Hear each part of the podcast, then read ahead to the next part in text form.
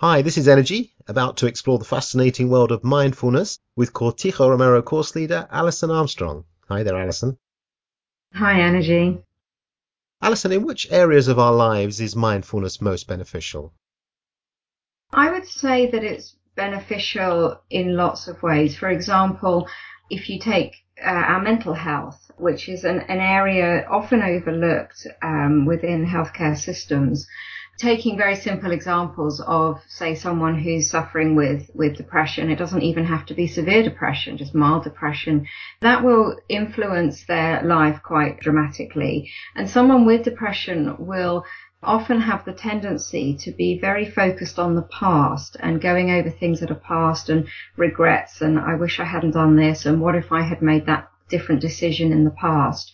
And so with mindfulness, encouraging that person to come back to what's actually present now is, is quite a change. And it means that that sort of ruminative thinking about the past gradually fades. So that's one example of where mindfulness can touch our lives and, and also in, in physical health. So many people live in chronic pain, for example, and there's not that much that the medical profession can, can do sometimes to change that.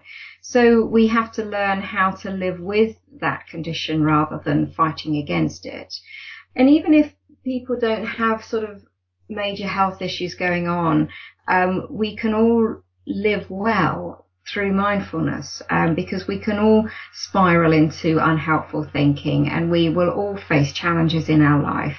Um, and it's a case of seeing how much we can face those challenges um, with with the support of something like mindfulness to to help give us that strength to get through. And how do we learn to be more mindful? Mostly we learn mindfulness through meditation, so we can think of this as being like our training ground. So if we take an analogy, if we wanted to get fitter, we would go to the gym or we would go running or cycling or whatever, and that would be our training time. And then we would know that the impact of that training time would impact on the rest of our lives.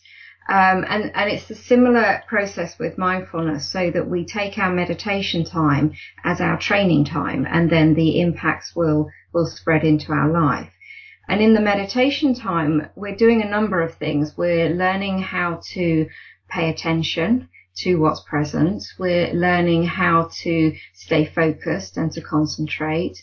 We're learning how to uh, relate to difficulties because we often don't have to sit still for very long in a meditation before some difficulty arises. So we get an itch or something starts aching or we suddenly remember that we haven't done something.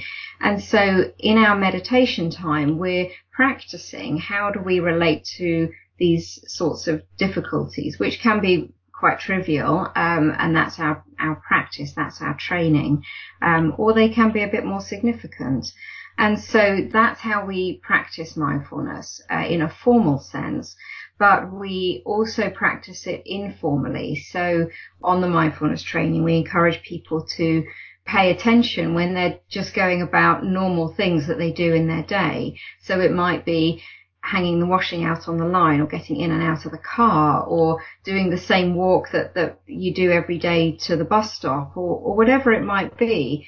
Something that you're doing anyway and you're simply paying attention. So if you're walking to the bus stop, instead of being obsessed with thinking about the day ahead of you or things you haven't done or the to-do list that's running through, through your mind, instead of that, you're paying attention to how the wind feels on your face, to the touch of the ground beneath your feet, to your rhythm of your breathing, the movement of your body.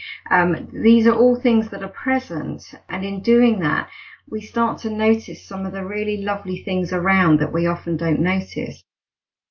Okay, let's move on to your workshops. And what sort of changes can people expect to see in their lives following a one week mindfulness workshop at Cortijo Romero? Well, the the one week workshop will basically provide everyone with the with the basic practices of mindfulness so that they will return to their everyday life with I don't like calling them tools or techniques, but that's kind of what they are. Um, practices that will enable people to carry on practicing living in the present moment. Um, in terms of the week itself, it's part retreat, part workshop, part holiday. So each part of that will give benefits to, to people who come along. Um, so of course it is a holiday. We want people to, to come and, and enjoy being in the area um, and enjoying being with each other.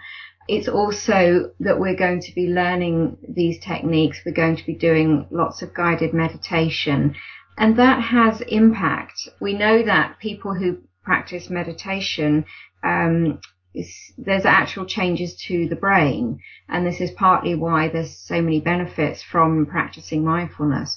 And those changes take time. Um, over a week, there, there will be some change and which I find quite remarkable because we have, we have, um, plasticity within our brains to be able to change.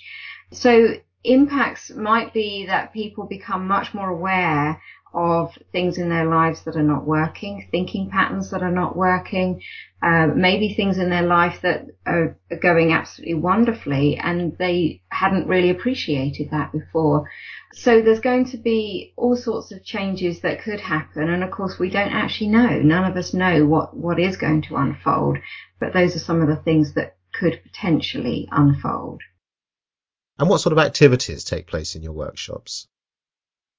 We'll be doing some group work in terms of um, sharing as a group our experiences of the practices.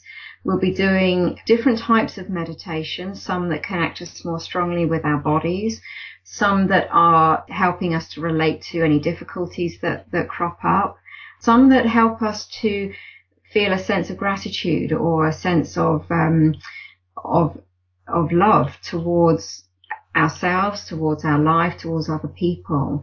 Um, we'll be doing some movement practice and we'll be doing some pair work so that people can explore in a, in a more slightly more private way what, what their experience is.